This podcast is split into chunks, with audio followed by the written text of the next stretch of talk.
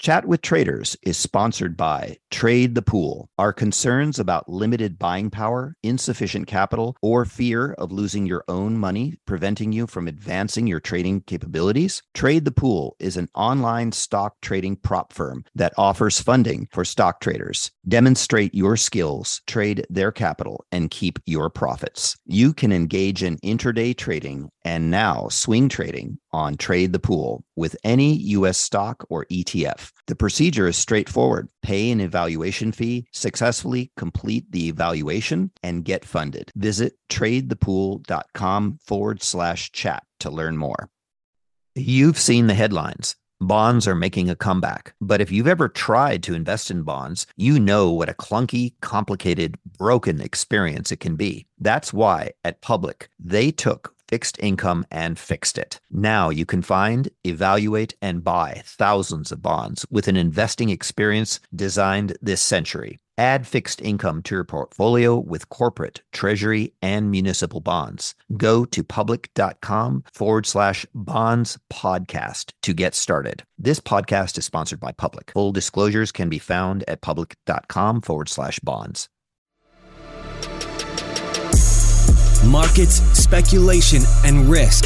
This is the Chat with Traders podcast, hosted by Aaron Fifield. Traders, investors, welcome. This is episode two hundred one. I'd like to introduce you to my guest, Hayden Beamish. For the past five years now, Hayden's been a portfolio manager and director at Endeavor Asset Management, a hedge fund based in Melbourne, Australia, with A U M in the ballpark of three hundred million dollars. The hedge portfolio that Hayden manages ended the twenty twenty financial year up twenty-eight percent after fees, in comparison to the Australian All Ordinaries benchmark, which ended the year down seven percent. So the main objective of speaking with Hayden was mostly to gain insight to his institutional investment process. This includes talk of researching companies and prerequisites for investing, the role of analysts and brokers in providing information and flow, plus many details. And something Hayden speaks about in the later half, which I found particularly interesting, are the various types of execution algorithms he'll use for buying and selling large volumes of stock. So if you're an intraday trader and much of what you do relies on tape reading, while you may not be trying to get set in multi-million dollar positions, this part should also be of interest to you. Now, I know this is quite a long episode. I did actually consider breaking it up into two parts, but then I figured I'll jot some timestamps and topics in the show notes, and you can just listen to it in multiple parts if needed. Last of all, for the purpose of context, this interview was recorded early June two thousand twenty. And as per usual, none of the stocks mentioned are recommendations to buy or sell. You are entirely responsible for your own trading decisions. And that is all, folks. Here is Hayden Beamish for episode two hundred one. Because we're an investor in Kogan, and that's normally the first point of call. But um, okay, yeah, t- time didn't permit, but they've normally got everything. Kogan's been on a, a nice run lately, hasn't it?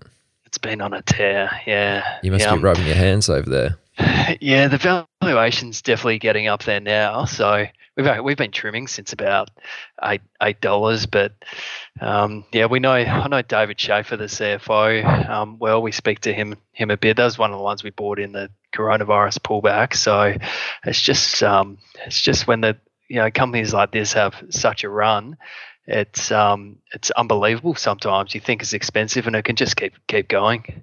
It's literally gone up in a straight line. Straight line. I don't think I've ever seen uh, a V shape turn into you know turn into the tick like that. It's just gone straight up. Yeah. So when were you? When did you start getting into that?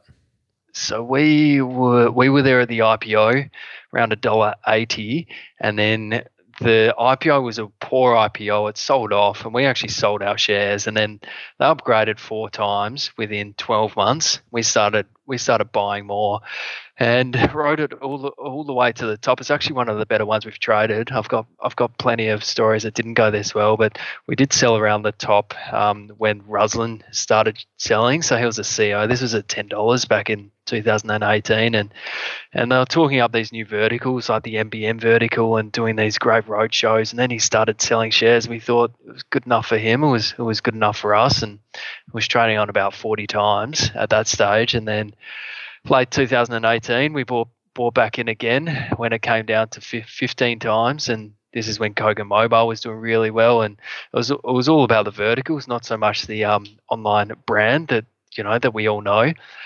And we've held that core position really until um, the coronavirus pullback. Yeah, we we started chipping away, and and now you know they're just printing money. They've spent a lot on marketing, and they're acquiring these customers that would have never used it. The site before. And I think if you haven't gone to the website, you've got a pretty you think it's a pretty poor brand until you until you buy a few of their products. And they've got this marketplace where you can buy other brands now, and you know it's ran ran all the way back up to eleven dollars, and you know unfortunately we don't have enough of them.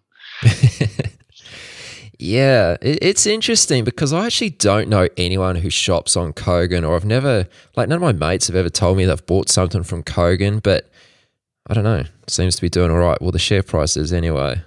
That is funny. So they've, so they've only got – so online retail is nine percent of the total retail sales in Australia, and they've only got two percent of online retail. So you know, they're very – you know, it's a big market cap for the for what it is, but in the scheme of things, there's still still a lot to go if they keep on delivering. Mm, mm. Wow. Okay. Okay. That's my that's my conflicted view. Of course. I, I guess probably a, a starting point, um, just to kick things off, would be to talk about what you were doing uh, prior to being a fund manager at Endeavor, which is obviously where you are now. So, tell me a little bit about what you were doing leading up to this. I grew up in Perth, Western Australia, which you know, for those who don't know, is the most isolated city in the world, and it's a city, or it's a state actually, that's abundant in resources. And from a, from a young age, I always liked maths, odds, and I've been fascinated by businesses. And um, we've had this we've had this market rally from you know two thousand ten uh, really onwards, post G F C. That's been sort of tech and disruptors and high quality growth companies, but but the cycle before, um, from oh two to say oh six, which ended in euphoria, was it was very much commodities and property and the rise of China, and and W A was abundant in resources, still is today. And to wrap some sort of context around it for the listeners, I'm sure many are, are aware, but so copper in from two thousand two to two thousand six went up six hundred percent. Iron ore went up six hundred percent, oil four hundred, gold, even the risk off. If you were bearish and you went in gold, you made three hundred percent in this period. And and it felt like Perth was the centre of the bull market. I'm sure it wasn't, but you know everyone was talking stocks and resource companies. And I remember my first investment. This isn't a unique story in, in Perth, but it was a friend who worked at a coal company, C D S, and that went from forty cents to four dollars, and I put in five thousand dollars, and you know I went went to fifty, and that was a lot of money for me, and and I rode it all the way back to forty cents in the G F C. And sort of heard of um you heard of everyone making making money, and there was a real willingness to take risk at that time, and it created a bit of an entrepreneurial spirit in Perth, which which I think is still alive today. And Buffett certainly wouldn't have approved, because You you were conditioned to invest, I think, outside of your circle of competence. And what I mean by that is not many people really have geology degrees. You don't know the specifics of a mine or the grade or the capex and the return on capital. But as opposed to, you know, this market rally we're in at the moment, like Apple, Zoom, Microsoft, at least you know the product, or you can understand the price and competitors. And but sort of back in that oh two to oh six six period, you investors were conditioned to take risk, and a lot of that time the risk was rewarded, and, and wealth was made and destroyed, including including my own family. My dad was a property developer. He he made a lot and and and gave it pretty much all back in the G F C. And I think I think a lot of that um, experience growing up in Perth is just maybe more risk averse, and and that's why part of the reason why I run a hedge uh, portfolio today, which we can talk about later if you want. But I think it, uh, there's a few aspects that attracted me to to investing early on, and another is the the qualitative side. There's a big human element in my investment process today. Today, I like to get to know management of sort of these founder-led businesses we invest in, and and I find the psychology of the market fascinating.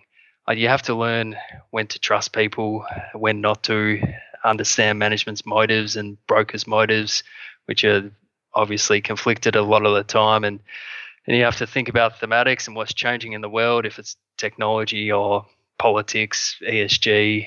Um, health is a good recent example, and and you have to accept, assess whether all of this is in the price, and that is depending on the future outlook of the business and I guess the qualitative quality of the business. So it's a bit of that like qualitative side as well, which isn't black and white. And I think to outperform, you have to do all of that quicker than the rest of the market. So you're constantly tested, and it's the same as, you know, trading for five minutes or investing for five years, fifty years. Yeah, it's, it's the same, that the scorecards are there live every every day for everyone to see. And you know, if I put a stock up at the investment committee that I think we should invest in and, and it goes down twenty percent, there's nowhere to hide.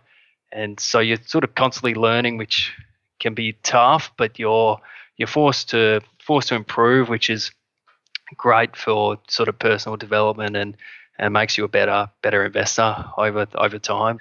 Yeah, but in terms of my like career progression and before Endeavor, I, I have a finance and economics degree, and um, between studying and sort of playing poker and barding and, and wakeboarding, I was trading futures, and and it was sort of mostly unsuccessfully early on, but I was really drawn in by price action and chart patterns, and you know the supply and demand behind these patterns that kept on repeating. repeating over time, and and just on like my uni, I, I had a lot of fun. But you know, for the young people listening, focusing on on the fun stuff definitely made my pathway a bit harder. So you know, I wouldn't wouldn't follow my lead there. You have to have to do the hard work eventually to get to where where you want to. Otherwise, you know, you'll eventually have to catch up and work harder later, or you might regret it, I guess. Yeah, during during uni, I worked at Patterson's as a dealer's assistant, was was my first real job, and this this was when the G F C hit. So around the G F C sort of came in later in Australia because commodities held the market up. So I think you had the subprime crisis was kicking in around oh six, oh seven, and Australia lagged the U S by by a few years, and that was about the time I was working as a dealer's assistant, and I I hated that job. It was admin for brokers, and times were tough, and it was really good to see inside a broking firm, but you know the the economy was in a tough time, and it was it was hard for the brokers, so it was a bit of a grim atmosphere in the office, and and a job popped up in a insolvency firm called P P B Advisory, and that was just restructuring and and turnaround management of these businesses that were most of the time had taken on too too much debt, and um, I learned a lot about over leveraging and and not to be fooled by by the optics. Like, there were managing directors of these companies would come in, and they'd always be in the new leased, well, not always, but a lot of the time, like the new leased B M W or, you know, nice new car, and and they were the first things to go, and and there was a bit of a culture of overspending. It wasn't just the car, it was just that culture in these businesses that that went under, and and I think I really saw the fragility of success in at P P B, and And this was until, say, I was there until about two thousand thirteen, fourteen. So we're sort of coming through the G F C by then. And and I got a call from the head of research at Euroz Securities. And Euroz is a publicly listed in Australia stockbroking firm. And, and the offer was to eventually got an offer to join the research division, which for me was a dream. It was to get paid to, to analyse stocks. So I was twenty-five at the time, and the job was to build financial models for analysts and join company meetings, and and it was really inspiring actually to to join Euroz and just be surrounded by these people who have all really successful, and you know this is one of the uh, bigger broking firms in in W A, and they were the first point of call for a lot of companies to come to come public. So they were able to invest early on, and you know there were some great success stories in in that firm, and and it was sort of a year of building models for the research guys where I was recruited internally to join their listed investment company, which is owned by Euroz. It's called Westoz and had about two hundred fifty million dollars under management. And and that was suddenly a whole new world again. Like this was now on the buy side, managing clients' money and sort of working with some highly intelligent people. And, and the mandate was to invest in W A businesses only, which while I was learning a lot and really enjoying it, but this was when resources were now in decline, and and it it felt like resources were last cycle, and I was frustrated we couldn't adapt to the market conditions, and we're sort of in the early stages of this this bull market we're in still to this day. It was um you know technology driven really, and there were these great opportunities happening in East Coast Australia, and for those uh, international listeners, the East Coast of Australia is pretty much like a real real estate, construction, services orientated economy. But there was an analyst from the research desk at Euroz who who was a great investor, and he joined Endeavor and called me soon after and said, look, a job's popped up here. Uh, would you like to come over and have an interview? And and Endeavor is where I've been for the last last five years. I'm a director and portfolio manager manager here. Very, very happy. We've got three hundred million roughly assets under management and a, and a good track record. And and one of the things that really attracted me to Endeavor was, yeah, that ability to invest anywhere, mainly the A S X, but now globally with uh, my hedge portfolio I'm running. And I think I'd, I'd sort of pushed for this portfolio um, for a few years, because I think managing money really has to reflect your personality, and that's something you hear time and time again. I from you know, I've read The Market Wizards, and that was sort of repeated often. And and whether you're investing for a long or short time frame, like personally, my my flaw, I guess, in investing is I'm inclined to act quickly, so I can take profits really quickly, and I can also cut I cut losses quickly, so it helps with the risk mitigation. But if I'm concerned about the macro, I'll I'll be inclined to take profits, and so we've set up this hedge portfolio where I can protect clients' money and can hedge hedge the portfolio quickly. You can, if you're worried for any reason, you can go from one hundred percent long equities to to zero percent net exposure with with the click of a mouse. So, yeah, that portfolio has been running over twelve months now, and um, yeah, I'm, I'm the portfolio manager there, and it's it's doing pretty well. So, clients are happy, which is great. This hedge portfolio, is that the only a fund which you manage, or do you manage multiple funds there? Yeah, we have multiple. So I'm the manager of, we have a growth, balance, high conviction uh, portfolio, and the high conviction's a smaller one. It's got about fifty mil under management, and that can go, uh, that has no restrictions. It's anywhere on the A S X. And then we have growth, which is eighty-five percent top two hundred, and balance, which is seventy-five percent top two hundred. And, and so we have multiple two portfolio managers and one C I O on those three portfolio managers, and then the hedge portfolio. Um, I'm the sole P M of that portfolio. Okay, so you are involved in all of these? Yeah, that's right, yeah. Gotcha.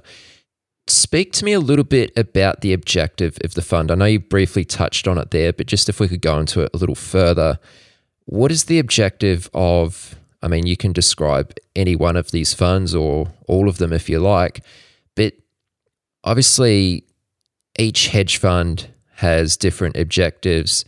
Um, you know, the hedge funds come in all shapes and sizes. Some are just there to try and outperform the index by a couple percent. Some are trying to produce uh, smoother returns. Some are trying to produce uncorrelated returns. What is it that you are actually trying to do uh, at Endeavor? It's a good question. You know, growth, balance, and high. Well, really for all, all the funds, we're just trying to maximise performance.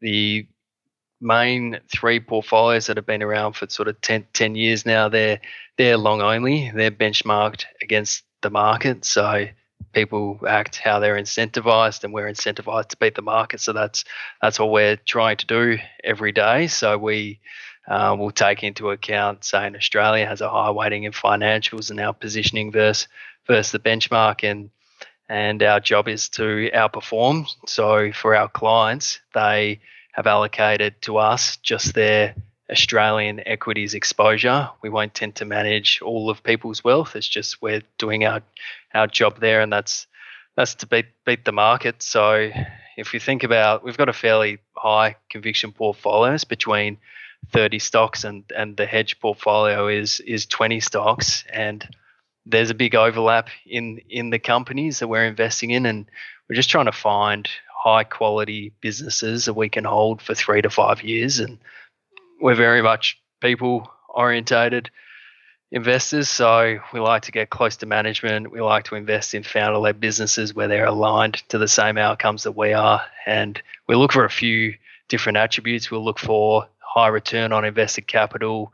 We'll look for high margins. Say we run a screen every day, that a live screen that pulls in all consensus forward-looking metrics. And I think, you know, in this day and age with rates where they are, if you have a margin over ten, fifteen percent, somebody's coming for you, and they're probably well funded as well. And I like to screen for high margin businesses that are increasing their margin over time. And return on invested capital really is one of the main ones for us. And then we'll look at, you know, do our own D C Fs, valuations, and and look at the multiples. And and the end goal is really just to to hold this portfolio of um, great great businesses where we don't have to worry about the share prices every day. We're we're happy if, you know, if the share price is going down, it might be a reason reason to buy more, because they're businesses that can can weather whatever storm they're in, and and they're preferably growing into large addressable markets. So a lot of our holdings are offshore, um, or they have operations offshore, mainly mainly U S, and and they're not tied to the economic cycle. Okay, so we're, here we're getting into your investment process, and I'd really like to spend a bit of time on this and sort of get uh, a little bit technical if possible, um, or as technical as you uh, would like to be. Where do you begin? Like, how do you even begin to identify an opportunity? Like, where do you start? And if you like, I mean, you can even refer to a, a recent example if that helps.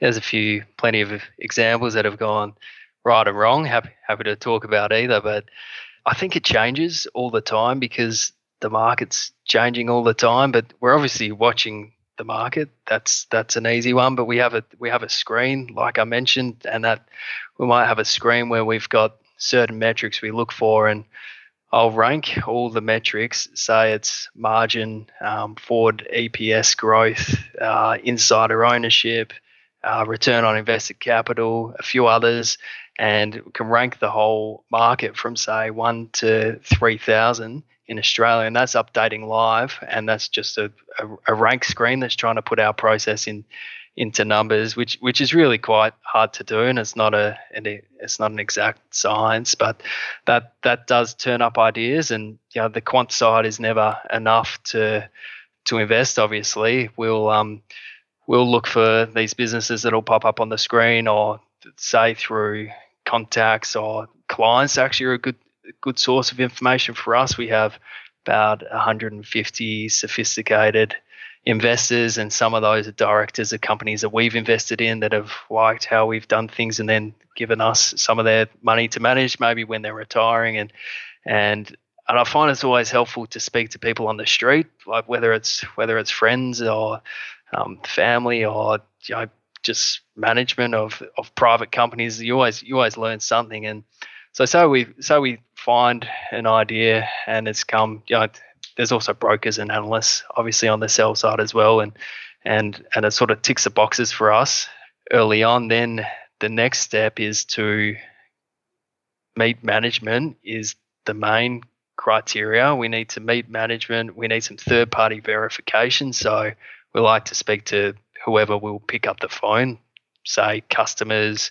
competitors, ex-staff members, Uh, whoever whoever we can really in the industry, just to get a bit of external verification. And sort of like I was saying at the start, you never you never know what management's motives or, or brokers' motives are. There might be a capital raise coming, which is why they're they're promoting the stock because they want to get a high market share so they can tell the company that they're the main broker on the stock, and then they'll they'll get looked after on the capital raise, which is which is sort of where brokers are making their money now. The the brokerage rate's declining. It's all about that market share and and capital raises for companies. But once once we've taken all that into account, we'll we'll meet management. We like to go and visit visit the assets. So a an example, actually, I'm.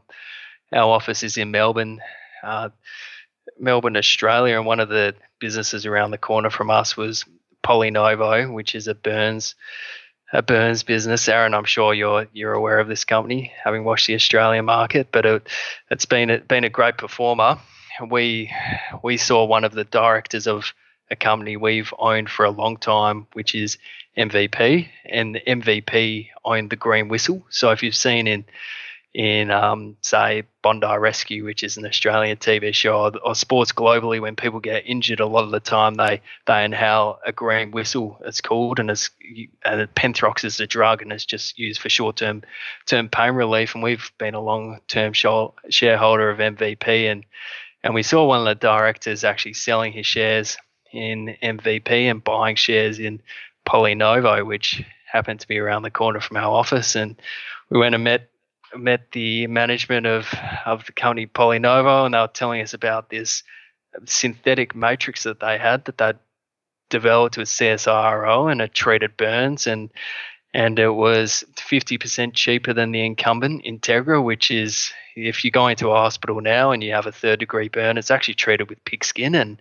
and a lot of people react, uh, unfortunately, to the pigskin, whereas this is a synthetic version and it turns into lactic acid, and Uh, it's absorbed naturally by the body. It's got some great, great benefits. And he went out the back and he showed us the the factory line, which was sort of two guys on this very small, sort of just looked like a printer, but it wasn't. But it was printing these sheets of of mesh out that were selling for ten thousand dollars at ninety percent margin. And and we were sort of thinking, this is this is amazing. It was a It was. It felt like it was in the price to a certain extent at that time. It was a three hundred sixty million market cap business, and it was doing about three million dollars of revenue. But, but this is probably another thing worth sort of talking about with our process, and I think maybe institutions generally is is it's it's always forward forward looking. Like, we're not too concerned about what has happened to a share price, even though it had gone from, say, ten, fifteen cents to sixty cents. That as long as we could see upside to this valuation, which which we could in the end, because it had a addressable market of one point two billion dollars. And and we spoke to a surgeon in the U S who had just started using this, and he was um, head of the, head of the burns in the U S, and he was saying he's replacing all his patients one hundred percent with Polynovo's product. And we're thinking, if we can extrapolate this out to not one hundred percent of the market, which will make some, well, it'll get you some crazy numbers, just say twenty percent market penetration, there'd still be still be some great upside in the share price. And and we sort of watched, we invested in in the high conviction portfolio around sixty cents, and and we found out the year, uh, half a year later, there was a Burns, a Burns conference in Las Vegas, and my co-portfolio manager, Uh, Richard, actually went to this Burns conference. It was for industry participants, so he was sort of not, he was, you know, pretending he wasn't an investor, and he was going around. He actually spoke to some of the Integra sales reps who were saying, you know, the first thing we've seen in twenty years that's a threat is Polynovo, and and one of them was thinking about going to Polynovo, and he just got these great, these great, uh, these great comments from from inside the industry that really helped with our conviction, and and that share price is two dollars seventy now. It's a one point seven billion dollars market cap, and and we've been saying for a long time it's expensive, but it just keeps on keeps on going up, because now they are they're becoming successful in burns, and now they're talking about the next market, hernia, which is an even bigger market, and they've got a breast sling product, and they've got a beta cell diabetes solution, and it sort of continues. So we've been trimming, but we're still still comfortable with the upside. So that's sort of what gets us maybe to the last step in the in the process, is that selling selling discipline, really, which is just all about the valuation, which we're watching and uh, the updating as often as we can. Okay.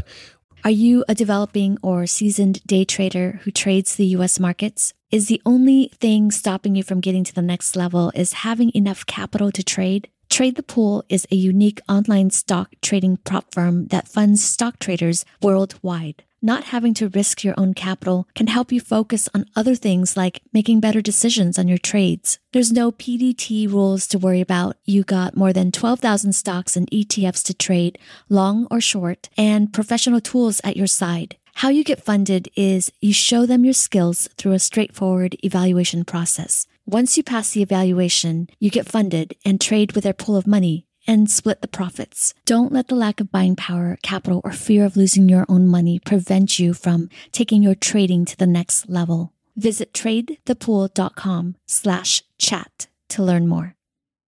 Another day is here, and you're ready for it. What to wear? Check. Breakfast, lunch, and dinner? Check. Planning for what's next and how to save for it? That's where Bank of America can help. For your financial to-dos, Bank of America has experts ready to help get you closer to your goals. Get started at one of our local financial centers or twenty-four seven in our mobile banking app. Find a location near you at bankofamerica.com slash talk to us. What would you like the power to do? Mobile banking requires downloading the app and is only available for select devices. Message and data rates may apply. Bank of America N A, member F D I C. One of the things, uh, I'm just going to pull apart what you said a little bit there um, with a few different questions. Um, one of the things you highlighted right at the beginning of your answer, and you've also mentioned it, I think, earlier on as well, uh, return on invested capital. Can you just explain why why that particular metric is so important to you? Yeah, because the in- return on invested capital, I think, is just a great shortcut for how much, how well the company can compound over the years. So if the business is earning money and it's retaining that money, so it's making a product, say Polynovo, for example, they're making eight thousand dollars per unit they sell. And if they are reinvesting that into the business as opposed to paying it out in a dividend, and they're reinvesting it and generating a higher return for the company, then that's how you get these great compounding businesses like, I mean, Amazon is is a great example that they have not generated a, a profit really from the retail division, and A W S is, but they've just poured all this capital back into the business and generated these huge returns for shareholders because management's shown that they have an ability to allocate that capital efficiently, and they're seeing opportunities within their business where they can they can generate some good outcomes for shareholders. And a, a lot of the time, You, so that's why we, we want management that are aligned to the share price as opposed to taking a salary, because it's a, you know, it might be a top top fifty company in Australia, which, you know, Australia is a small market. It's easy to become mature quickly and, and grow with economic growth. So, you know, if you have these sort of entrepreneurial um, focused businesses that can generate some huge returns internally and you can hold them for the long term, that's where they can really Uh, compound returns for for yourself as an investor. This example you gave of uh, Polynovo, they have some sort of product which uh, helps burns. Now, I presume that prior to this, you didn't really know too much about burns.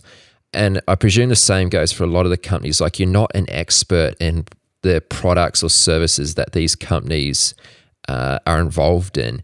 How do you get familiar with that? I mean, is it is it purely just from talking to re, uh, talking to management and doing your due diligence up front? Or, I mean, what are the shortcuts that you take to um, sort of get across an industry or a specific product or service?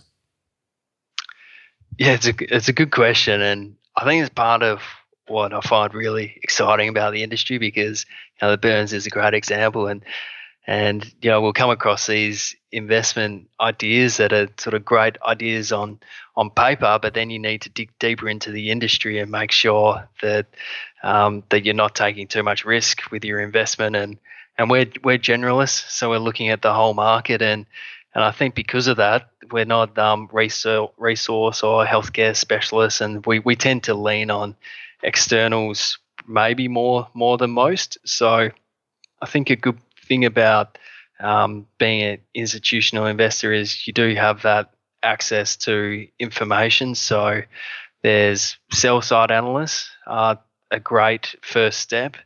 Um, obviously, after speaking to, to management and understanding the business, but the sell-side analysts, they might only cover, say, between ten and fifteen stocks, and and you have to pay a bit of bit of commission per annum. It's about, I think, the minimum cutoff would be between one hundred thousand dollars and one hundred fifty thousand dollars a year in brokerage for the for the top tier firms, just to be able to sort of speak to these analysts. And and if we come across a company and, and we want to get up to speed really quickly, that's what the analysts are great for, because they've might have covered the stock for years. They know it inside out, and you can just you can ask and delve into the areas where you you're lacking in knowledge. I don't I don't find them so useful for market timing, but they're just great for that company knowledge and and can introduce you to other contacts Um, in the industry. There's also there's some expert opinion groups that we use occasionally, but but rarely. Um, Primary Insight is one example. So say Polynovo, just sticking with that example, if we wanted to speak to a surgeon in the U S, you can you can call these expert opinion groups, and they have a panel of people who are working in these industries themselves and not in financial markets, and they'll they'll arrange a call with you, and you can just try and get another another perspective, which again is is really helpful. And then and then there's just personal sort of relationships and um, yeah client client relationships, and we just really try and speak to as many people as possible, and and you can sort of you can get up to speed very quickly. And sometimes, you know, there'll be a capital raise on for a company, and and it's an industry you haven't looked at before, or it's a new new business, and the capital raise might be closing on that day or the next day, and you can you can really speed through the process if you have to. And and I think also a lot of the time, you know, we we do a, a fairly thorough process before investing, because we have a small number of stocks. We only have between twenty and thirty holdings, but there might be some funds with a larger amount of stocks. Say you have sixty stocks and you're only going to two percent in your fund, and you might start investing after a meeting and and continue doing the doing the work as you're as you're building your weighting. And, you know, hopefully your your if your gut instinct was right in the in the early stage, and you find something sort of deeper along the investment process you don't like, you can hopefully sell for not not too much of a loss, or or hopefully a profit. But um yeah, this it's mainly sort of, to answer your question, it's really comes down to the down to the network and just speaking to as many people as as possible, and and not being afraid to ask the stupid questions. Right, right. Yeah, I guess that's a big one. Just before we move off this this particular subject too much, for someone at home who might just be a retail investor, what are some quick numbers that they can run to get uh, to to do their own kind of valuation on a company and to determine whether that might be, you know, worthwhile the risk in investing? Like, are there certain metrics? I know uh, return on invested capital is one we've already highlighted, but are there certain kind of, you know, metrics, hard and fast numbers, which you like to look for? There are that we like to look for, and that is in the context of the type of businesses we're after. So I guess if you're a growth quality investor, you would look for, say, I like to screen for a company with Uh, return on equity above fifteen percent, return on invested capital above fifteen percent, a E B I T margin above twenty percent, E B I T margin that's growing, say, at least ten percent per annum. And these are all not black and white. They're not going to produce results that you can just invest in straight away, because all these forecasts do do change over time as well. But I think they're just some some great simple simple hurdles. Um, you know, strong strong return on equity is is a good one, and a high margin, and and they could go. You could go deeper and do a do a simple simple valuation, because you have sell side analysts who have the time and, you know, cover a small amount of companies. They might have, you know, a five hundred line valuation with, you know, it's a three-way valuation with the working capital and the cash flow statement, and and we keep it we keep it very simple. We might just forecast the free free cash flow, and I think this is a great exercise to do. And you can find some you can find some templates online for um, a discount cash flow template, and you can plug in some free cash flow and you can discount it back with with today's discount rate. And and it's always a good good exercise to see what is the current share price assuming. So don't put in your assumptions for for the earnings growth, because that's, you know, it is it is it is guessing at the end of the day, unless you have some real real knowledge or an information edge. But if you can plug in numbers that equate to the current share price, and then you can decide if you think those numbers are too ambitious based on what you know about the company or not, then it's it's a great exercise to run through. It's probably not essential. It's just good to understand the valuations behind the businesses that you, you're investing in. How much do you uh, – I know you said earlier that you have like a five-year horizon. Uh, I guess that's on average when you are looking at a company or you're investing in a company. Obviously, the stock becomes very volatile during earnings or on an earnings announcement. How do you react during that? Like, what if it's the earnings are, you know, the market perceives it to be an underperformance? Like, what do you do in that situation? Yeah, so the, the three to five years is the target, and obviously that doesn't always occur. And I think uh, we we do all this work, speak to all these people, do all the valuation work. We spend all, all day looking at it, and and we still get it wrong. You know, often, I I would guess, say a third of the time, we're still still getting these investments wrong, and it's all about sort of how much do you make oh, from the winners and how much do you lose lose from the losers, and and things pop up that you can't forecast. And say there's an announcement in in Kogan before market, and actually Kogan has a um, they they funnily enough put out announcements that seems to be quite close to the market open. So often twenty, thirty minutes before the market open, they'll put out a an announcement with some numbers that don't actually say what the underlying earnings are, but they they put the, the drivers of the earnings in there, and you have to go back to previous halves to work out, because they'll give you the growth rate. So you have to work out the growth from previous divisions to to figure out if they're on track for their for their numbers or not. And I guess if an announcement comes out, and a lot of the time, so if it's unexpected, a lot of, a lot of the time the traders the traders beat beat us to it. So a stock will match up or down, and it seems to be relatively efficient most of the time in the match price. So Kogan, for example, might bring out a new update. It's tracking ahead of guidance, and the stock will be matching up twenty percent. So if we wanted to buy, we we will do the numbers based on the new price. And you know, if the price is up twenty percent, but we think there's upside, then we we don't really mind what um, how much it's up or down, and we'll we'll be happy to participate on market. And and by that I mean just buy on market at the market price, and that's normally. Um, we use like the volume weighted average price of V WAP um, to accumulate. And, and on the flip side, if there's an announcement that's unexpected, which does happen, then we will try and speak to management, try and understand if it's a one-off or whether it's a real change in in the business that we need to be concerned about. And and as these as these positions, when they go wrong, they become a, a smaller part of the portfolio. You can really see why stocks become over, oversold, because there might be a, a, a manager with sixty stocks, and you know, stocks down to half half a percent of the portfolio because it's been a losing investment. They bring out a bring out a negative update, and you know this manager might manage a, a billion dollars, so it's a significant amount really for the for the stock, and they'll be happy just just to exit it at any price, and you know that might be um, for for a number of reasons. That was an interesting point you brought up about announcements being dropped or released so close to the market open.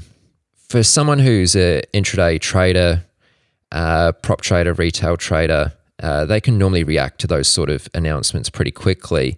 Uh, for someone like you who's managing hundreds of millions of dollars, um, and of course you don't have hundreds of millions of dollars invested in a single company, but uh, you have a large stake in these companies. How quickly can you react to that kind of announcement?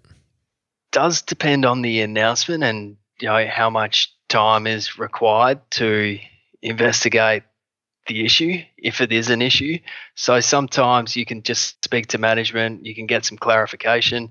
Other times you might not trust what management are saying, so you need to speak to speak to other people in the industry, or say it's a stock where you've leaned on an analyst on on the sell side. They often take longer because they have to go through their their compliance processes. They have to write a note. They can't they can't selectively brief you before releasing a note. So you might have to wait wait a few days if if you're leaning on that analyst. But that that doesn't happen happen too often.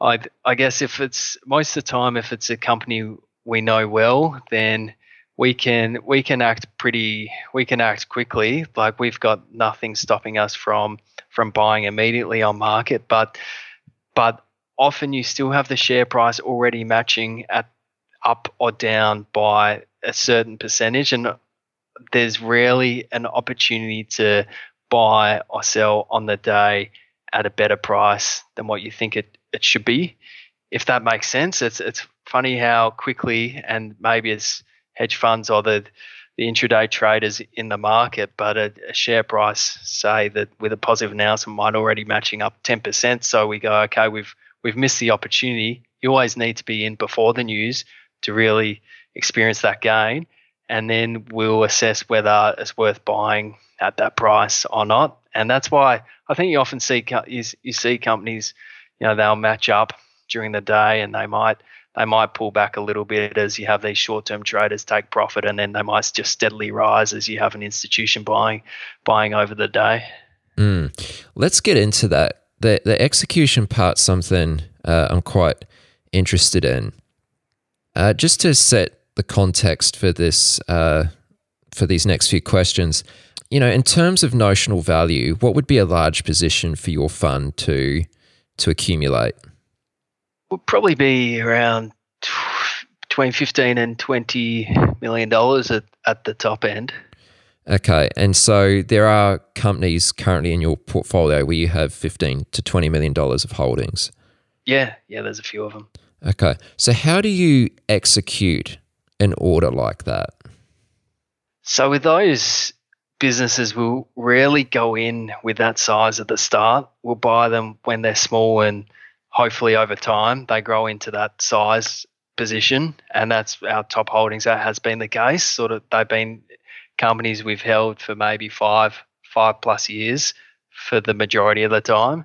But say, say if we're trading a, we might make a call on a big cap, say a top two hundred company, where we'll exit one and buy another, and and that. You know, for, we've got three hundred million dollars, which which in the scheme of things is actually relatively small in the institutional world. So the top, so in the top two hundred, we can get the liquidity to trade out a company for five million dollars and trade another in for five million dollars. But it's the small caps, which is about half of our assets under management, where it just takes time. So we will, we often accumulate over time, and there's one at the moment we're just buying every day. We have been for for two weeks because that's an illiquid company, and when we do that, we look at the price every morning, and we'll set a limit price that we're happy to buy under, and we'll just we'll just set set the algo with that limit price, and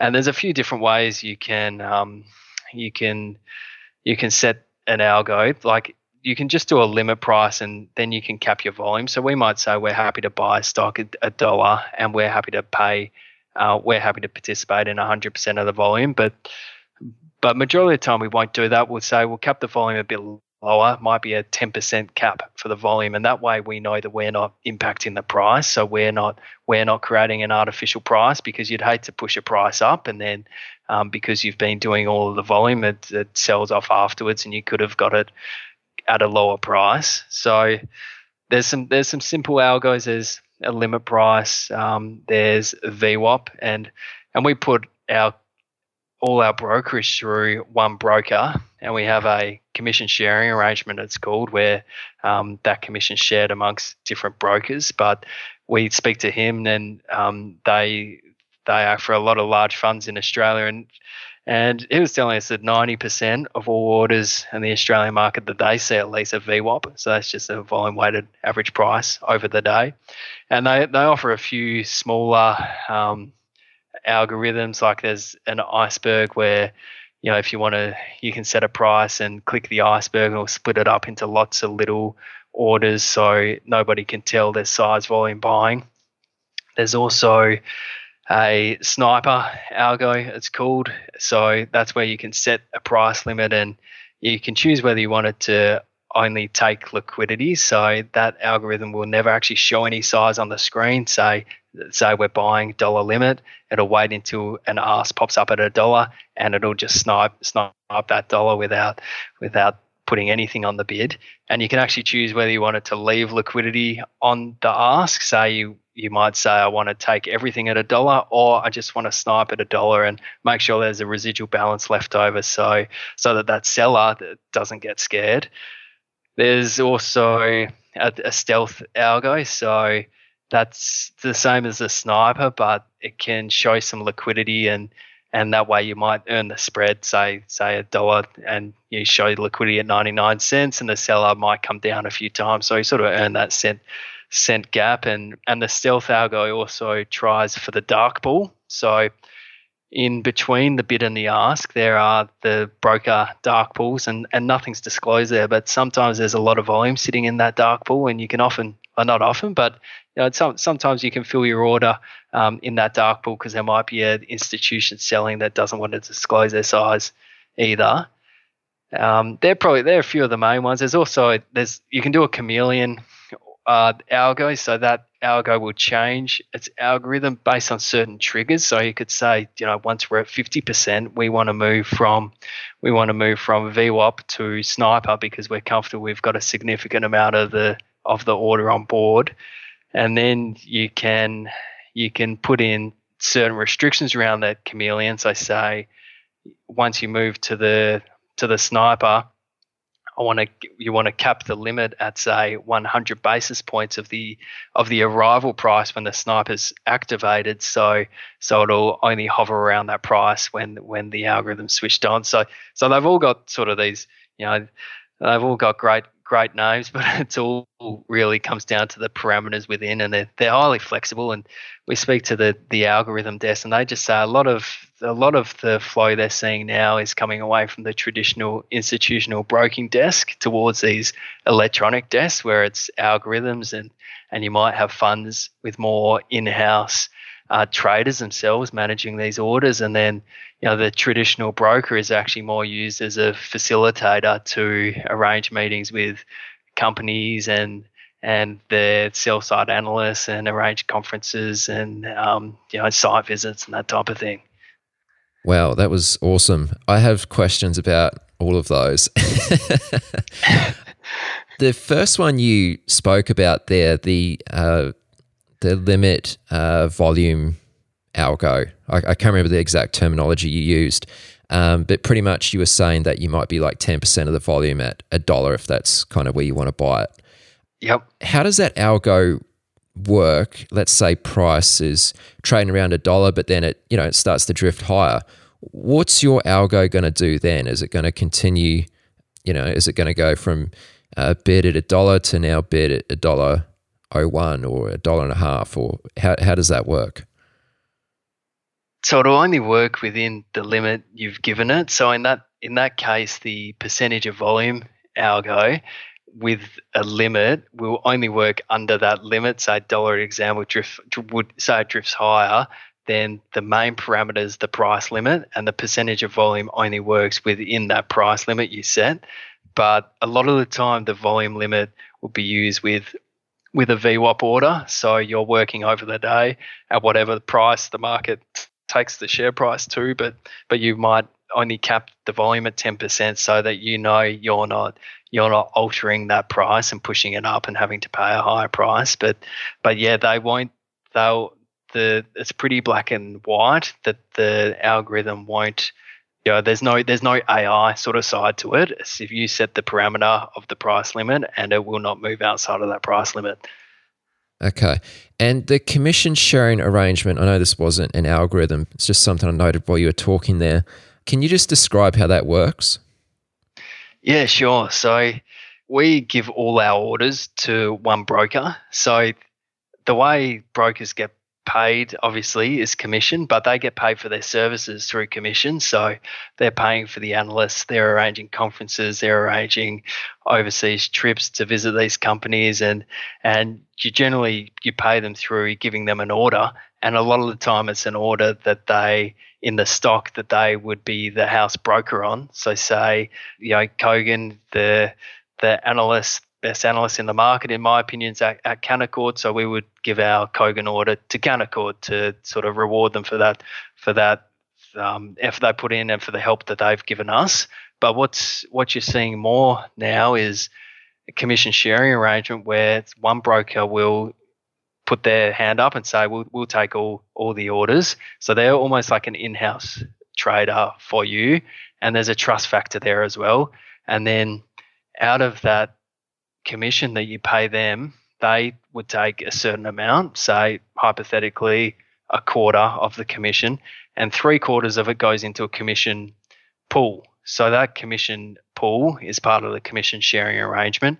And then if you use the services of another broker, because you're not paying them with an order afterwards for their services, you will pay them out of this commission sharing pool. And so our broker who gets all of our orders will send a check to, to whatever broker we ask him to at the end of the month. So it's just a way of, it doesn't change how anything works, but it's sort of, you can add a bit more science around it. So instead of us just giving orders based on who we, we feel should get the order on the day, we sit down at the end of, end of the month and we look at where do we get value from in the market and who do we need to pay, and then and then our broker will send send them that, you know, the money that we we tell them to. And these algos which you're running, are they are these algos which you've developed in-house, or are these algos which the you know, you kind of instruct the broker to run for you to fill your order in a particular way? Yeah, so these are all provided by the broker. So most of the, the big brokers will have them. Say those ones I was telling you about were Macquarie and, you know, Morgan Stanley, Goldman Sachs, U B S. They all have similar algos. So it's different to your broker relationship. There'll be a there'll be an electronic desk, and they'll come and integrate into your systems, whether it's Iris or Bloomberg, and then and then we can direct orders to the algo uh, internally. So our trader will will put the algo order on without having to speak to anyone, but the commission goes goes to the broker. Gotcha. Okay. Okay. That's really interesting. I had a question around the V WAP algo. So w- what is that exactly doing? Obviously, I know what V WAP is, but when you're running a V WAP algo, like what's that trying to achieve? Obviously, let's say you're trying to buy a stock, you're trying to accumulate a stock, uh, and you're trying to accumulate it with a V WAP algo. Like what's what's it doing? How does it determine where's a where's a good price to to buy? Yeah, so it's just trying to match the V WAP for the day. So the V WAP's calculated live, but obviously at the end of the day is the the the V WAP for the day. So ideally, if you put a V WAP algo on, you should get that same price at the end of the day. You should get the V WAP price at the end of the day. So the share price deviates from the V WAP during the day. So if say if the V WAP's a dollar and the share price has actually run ahead to a to a dollar ten, it would um it would slow down the buying, and vice versa. If it's trading below the V WAP, it would speed it up uh, automatically, and just it would try and match that price. So it also save save a bit of the volume for the match, where obviously on the A S X a lot of volume's done in the closing match, and that's going to be closer to the V WAP. So it'll manage manage its orders or manage the volume during the day based on how much is normally traded during the day versus the match as well, and. And um, g- generally, it gets it gets pretty close. Okay, okay. So the further price gets, let's say you're trying to buy a stock, you're trying to get long. Uh, the further price gets away from V WAP, above V WAP, the less it's going to buy. Yeah, that's right. That's if you're doing a V WAP algo, which is a passive instruction. So I, I generally am not a, a fan of mean reversion as a general strategy, because I always think if there's if there's some mean reversion, someone knows something I don't know, and that's why it's reverting from the mean. And you sort of have like you have brokers all the time say, you know, we had a good example today that, you know, C S L, which is a healthcare company in Australia, is trading on the biggest gap between the the All Ordinaries on a on a P E multiple that it, that it has in uh, ten years, and that was a reason that was a reason to put the trade on, and and sort of my view as well. There's a reason that's happening, and and I don't want to assume it's going to revert to the trend, because it always works until it doesn't, and you'll find out you'll find out afterwards. So if there's if there's a stock where someone's buying during the day and they're saying I'm happy to own this at any price, then the share price might keep on going above the V WAP, and and we won't, you know, we if we have a V WAP algo on, um, we might not receive the best price because the algo will have to buy more later because it's going to it's going to fill the volume, so it might have to be more aggressive towards the end of the day. So uh, was that that was probably a bit of a confusing answer, but yeah, it will it will slow down um, if it's below uh, if it's below the limit, or if you if you're buying and the price is above above the V WAP, it will it will slow down and, and wait for that price to return. Right. Out of all these algos you've described here, are there are there some which you kind of use every day and some which are, you know, only special occasions? Yeah, it's it's definitely like V WAP is the majority of the time, and then I think within the others, it really just comes down to how you how you implement it. So you'll have um, your inf- implementation shortfall parameters where, um, say when you when you put an order on, if we're doing a basket, say we have a new investor come in and they're buying all our all the companies, and we're staggering that over a week, and we're not. We're sort of not finessing that as closely. We might do an implementation shortfall parameter, which will target it'll target the midpoint when you put that order on, and then and then you can say target the midpoint, but limit it, say one hundred basis points away from the lim from the from the midpoint. So you've given some flexibility to the algo. So that's what sort of our our trader at Endeavor does a lot of the time, but I'd say, yeah, ninety percent of the time for the large top two hundred orders, it's it's a V WAP. Um, occasionally, it's because there's an opportunity in the market, and this happens a lot in results season when, you know, a company announcement will come out, and if it comes out intraday, so, you know, traders haven't had time to digest and funds haven't time to digest, so it hasn't gapped up or down straight away, and and we might say this is a great opportunity now, we need to go at this price, and then we will we'll go hard and we'll put a limit on, and we're happy to buy as much volume as there is. But that's that's a rare scenario. Most of the time we're just happy to participate over the day and, and receive the market price. Okay, uh, just one last question around these algos and then we'll we'll move on, but the last one you described, uh, you called it a chameleon, uh, and you said there were certain triggers that would cause it to do certain things. Can you give some examples of what that might be? So the chameleon can adapt, it can join any of the algos based on different parameters. So you might say sniper until we have fifty percent of the volume. Oh, actually, let's reverse that. You might say V WAP until we have, say, fifty percent of our targeted volume. Then once it hits fifty percent, and this could be any, you know, this could be ten percent or ninety percent of our volume, or, you know, this might be until a certain amount of minutes from the close, or it might be until the volatility of the stock is above a certain number, and there's a few few metrics you can choose.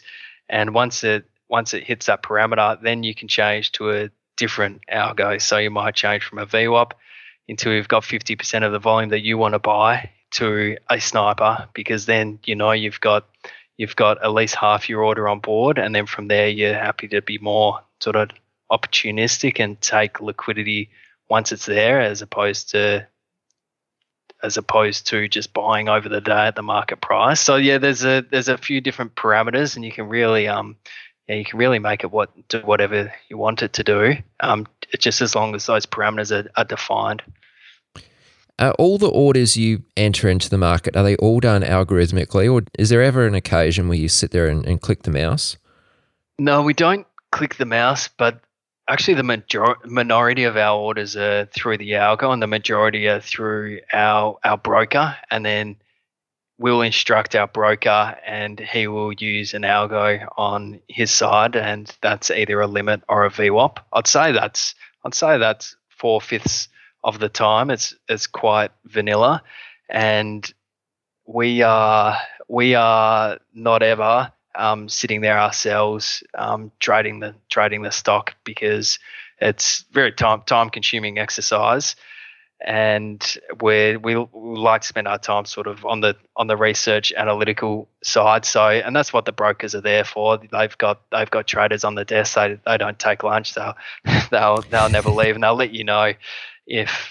if the price is deviating far away from the instruction you gave them. Okay, okay. Um, just on execution here, uh, I think this ties in. Do you always trade the stock? So when you're investing in a company, are you only ever trading the stock, or do you sometimes um, invest in more sophisticated derivatives, maybe corporate bonds or options, et cetera? Yeah, it's just equities for us.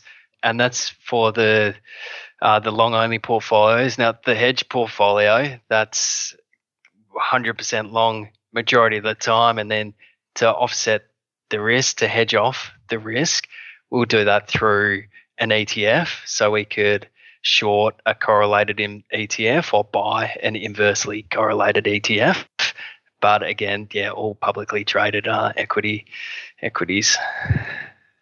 Okay, so let's speak a bit about how you look at risk as a portfolio manager. Uh, I presume it's very different from how uh, a retail trader or even an individual prop trader might look at risk, uh, you know, monitoring daily P and L and that sort of thing. Give me a bit of an overview for how you assess risk and, and monitor risk on a, a portfolio level, et cetera.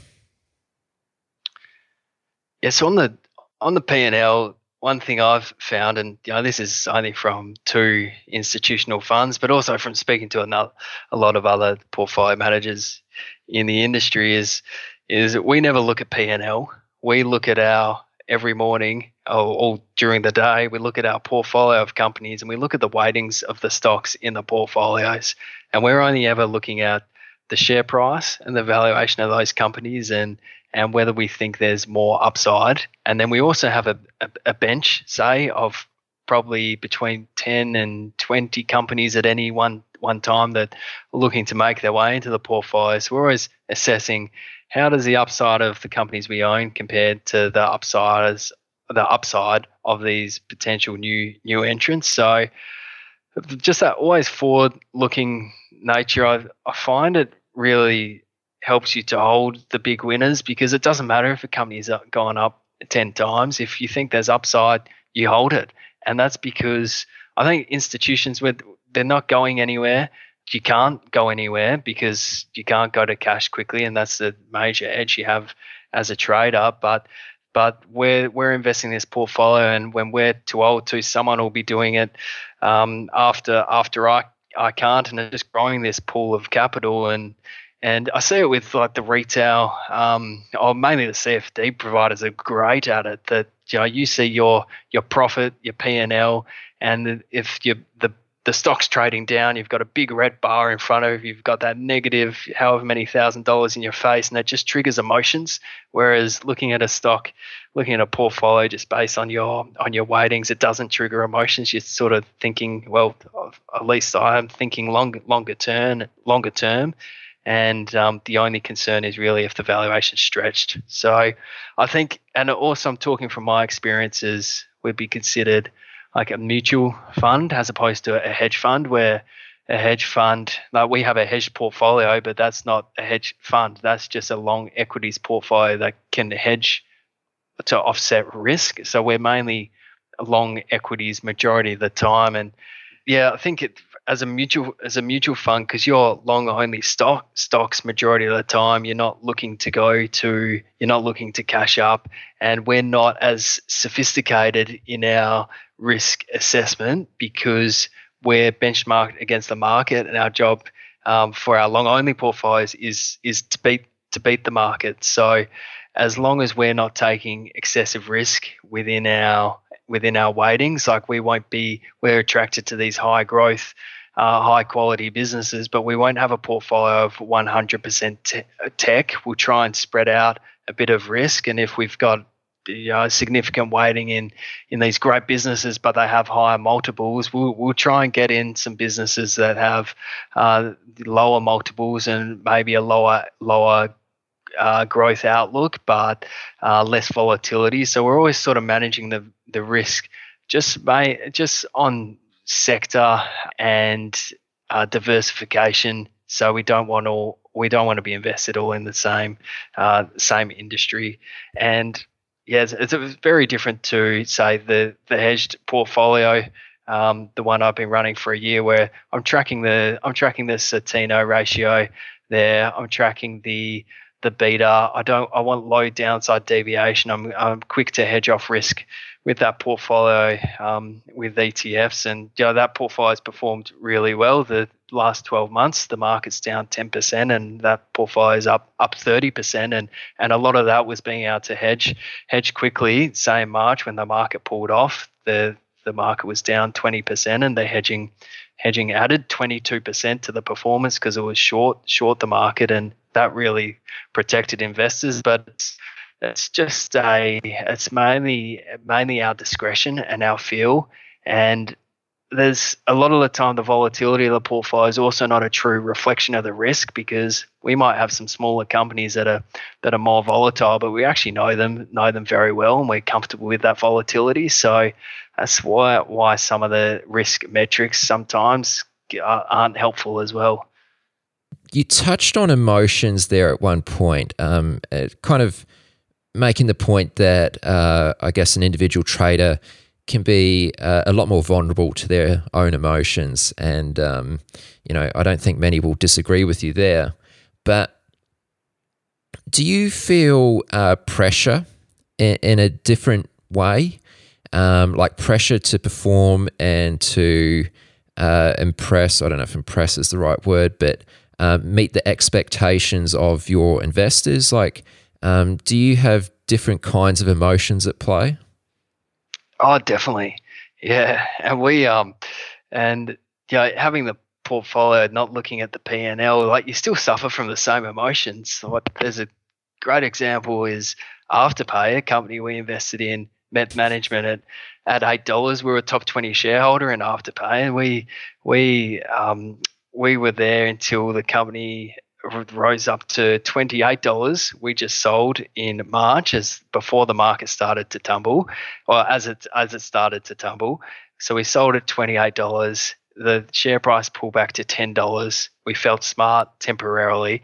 We had a call with management at ten dollars. ten dollars. Oh, this was the day after actually it had come down to nine dollars. And this was about the low. We spoke to management, and the day after the share price gapped up twenty percent. So it's up to eleven dollars, and we've we've gone, oh no, we can't pay up. We can't pay up twenty percent at the time. And this is when, you know, it's, you think about it now, and it's, it would have been such an easy decision. But at the time, there were so many unknowns about how the retail industry was going to play out, and we just couldn't get get get conviction over the valuation. And and the share price never looked back. It just hit fifty dollars, ten cents, taking a significant stake in the business, and and that that hurts. You can't you know you can't hide from the emotion from that. It's um you know, we we could have easily been there at eleven dollars, and you know we suffer. Every everyone's human, suffering from the same emotions, and and that's why, you know, the efficient market hypothesis, it's it's unequivocally not true. There, the the market is driven by humans, and well, less so these days, but it's still a lot of humans running these these quant funds and H F E H F T firms, and um, but behaviour, the human emotion and behaviour does drive a lot of a lot of these share prices. So we we suffer from that. You get the FOMO, you get the share, the companies that you meet, and you know we'll we'll meet with say five hundred companies a year, and and you look at the market at the moment, and everything you look at is going higher. So you're you're missing everything besides the twenty to thirty companies you own. So that's Uh, that's always there. You're always wondering if you could have done, you could have done better. And then you have client expectations. So in the year before last, say our our high conviction portfolio did did really well. It was up forty percent for the year. It was a it was a great year, and then you know the year after that that came back, and our rolling year came back to low single digits. I think it was down to five percent for the rolling twelve months at one at one point in time. So you have clients that you know, and you have clients that you know have that have done well over the years, but they may have built lifestyle lifestyles around the performance, and and because we know our clients personally, you know, it, it's it's great, you know, changing people's lives and seeing seeing the impacts if they can go on a holiday or buy a new car or whatever it is. But you feel the same on on the flip side where when it doesn't go well, you you definitely feel it. Yeah, you mentioned Afterpay there. That's that's funny. Yeah, think, that one hurts. Yeah, I think that's probably a, a, a sensitive topic for many. I perhaps should have asked you this question a little bit earlier. I don't know if it quite ties into risk as much as it maybe does to execution, but can you share a little bit of insight to the importance of receiving insight to flow from the brokers who you work with? Yeah, that's definitely important in small caps. So, say if we're looking outside of the top two hundred in Australia, it's especially the there's not a lot of liquidity in the market. I think Apple does more turnover every day than the whole Australian share market. So, out in these mid mid caps, it is uh, you're reliant on lines of stock. If you want to if you want to come onto the register, you you often need to a line of stock, and that's where you lean on the the smaller stockbrokers because they might have done the I P O or the capital raise, and they've helped put the register together. So it is it's helpful in a stock. Say there's one at the moment that we're we're buying that's a that's a uh, property play in Australia, and we've been bid for ten million dollars worth of stock the, this week and last week twice from the same buyer. So they obviously can't find the stock. It only does half a million dollars of turnover a day. So it's fair to say that you know, the stock's going higher, especially because we we know the fundamentals and and and they've got some good short-term momentum. So that just that can give you give you some conviction. And and I mean it's not it's not foolproof because say if that say that investor, they're obviously a large investor and they're not big enough to buy a market, but maybe they bought a little bit and then they can't they can't find a line for the rest of the stock, so they might sell what they own out. But you ne- you never know the the specific circumstances, but it is it does give you a lot of insight. And you also in a company, um, if you own a company, you the brokers are looking for buyers and sellers all the time because they want to get both sides of the transaction and double their commission. So you you hear a lot about the sell lines that are out there and the buy lines are out that are out there. And if there are in that property play, there's a buy line and we sort of understand the reason why. But if there's a lot of selling coming through, it might be a catalyst to speak to management or um, chat to an analyst, and maybe there's maybe there's something else happening that um, and and that's that's a catalyst to investigate the stock further. Sorry, I I, I might not have uh, caught that properly. Are you trying to, are you bid for this stock, what, off market, and you're trying to find a seller to cross with? So, yeah, I probably didn't explain that as clearly as I could have. So there's, it's really, brokers are just trying to look for the other side of the line, of the line. So if they have a buyer or a seller, they will send out their flow and they'll email it out saying, we're buying these five stocks and we're selling these five stocks and these this is the volume we're looking for. Do you have the other side? So then they can cross they can cross the stock. And that might be because it's a liquid, or it might be because they want to get double the commission, or it might might be both. So you you get a lot of a lot of those insights from the market, and and you can find out in companies you own. Say you own a company and there's there's three people selling and they're looking to find a buyer, and they're coming to us saying, hey, can you buy any more? And we might say, no, we're, we're comfortable with our waiting, we have enough. And people are, keep coming back saying, well, we've got a seller, we've got a seller, we've got a seller. Then it might be a catalyst to um, speak to management and just make sure there's nothing going on that um, is untoward. Okay, okay. Hayden, let me ask you one last question and then we'll we'll wrap things up here. Um, I've kept you longer than I probably should have. Oh, no problem. I'm sure you want to uh, run off and enjoy your evening.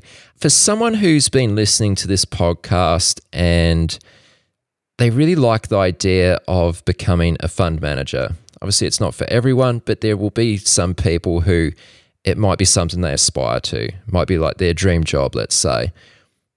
What advice would you give to someone who wants to get on the right path to becoming a fund manager? How should they go about it?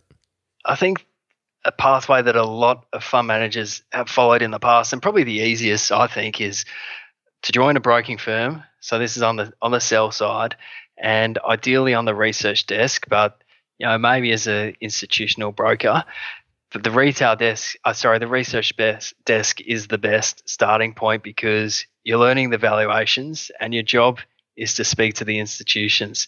So you develop a relationship with institutions who are picking your brain about a stock that you've done some work on. And and a lot of the time, those institutions, if they're dependent on someone, they will they will poach them to come to the buy side, work in the fund, because they value their opinion and they might want that opinion to themselves.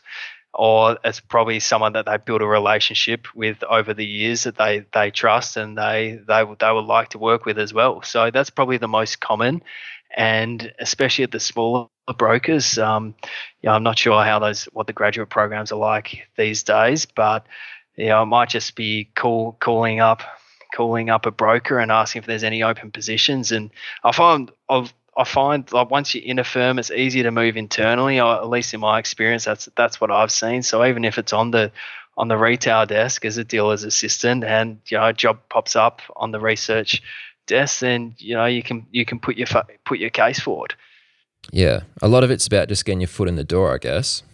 I, I think so. Yeah, yeah, that's right, and that's that's what happened to me. I got a call from the head of research in Euroz, and from from Euroz, and that was actually when I was in uni. I put my resume in for I was looking for dealer's assistant jobs, and for some reason he held on to my resume for three years, and he, he called me three years later, and and you know there's a, there's a luck a lot a lot of luck involved in life, and um you know that that was lucky. Yeah, yeah, and here you are now. That's right, and there's there's also it's pretty easy to find out the yeah you know, the the funds and the institutions in, in Australia at least, and you know we, we don't ever get calls from people who you know are young aspiring investors and they've run a portfolio and they've outperformed and they can pitch a stock to you, and you never know, it might might be worth trying. Yeah, yeah. All right, Hayden, let's call it a wrap. If someone wants to follow you online, I guess Twitter is probably a good place to do that. Would you like to share your Twitter handle and any other place online where someone can go if they want to find out more?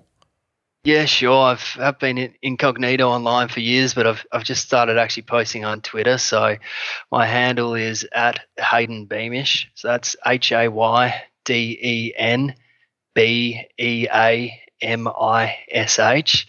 And I'm putting a bit of content up there from sort of things I'm seeing during the day from from brokers and um, some macro pieces as well. And then I'm also on LinkedIn, but yeah, probably probably Twitter's the main one. Excellent. Well, Hayden, I want to give you a massive thanks uh, for, for taking this time and speaking about a bunch of things which I guess we haven't really covered in previous episodes. So it's always nice to cover new ground. Yeah, really appreciate it, man. This has been a lot of fun. Yeah, no problem, Aaron. Great, great to chat. It was, a, it was a pleasure, and I hope it was helpful for some people. You've reached the end of this episode of Chat with Traders, but rest assured there are more episodes loaded with real market insight and zero hype on the way soon. So to stay updated with each great new release, subscribe to the podcast in iTunes, and we'd love it if you'd leave a rating and review. We'll catch you next time on Chat with Traders.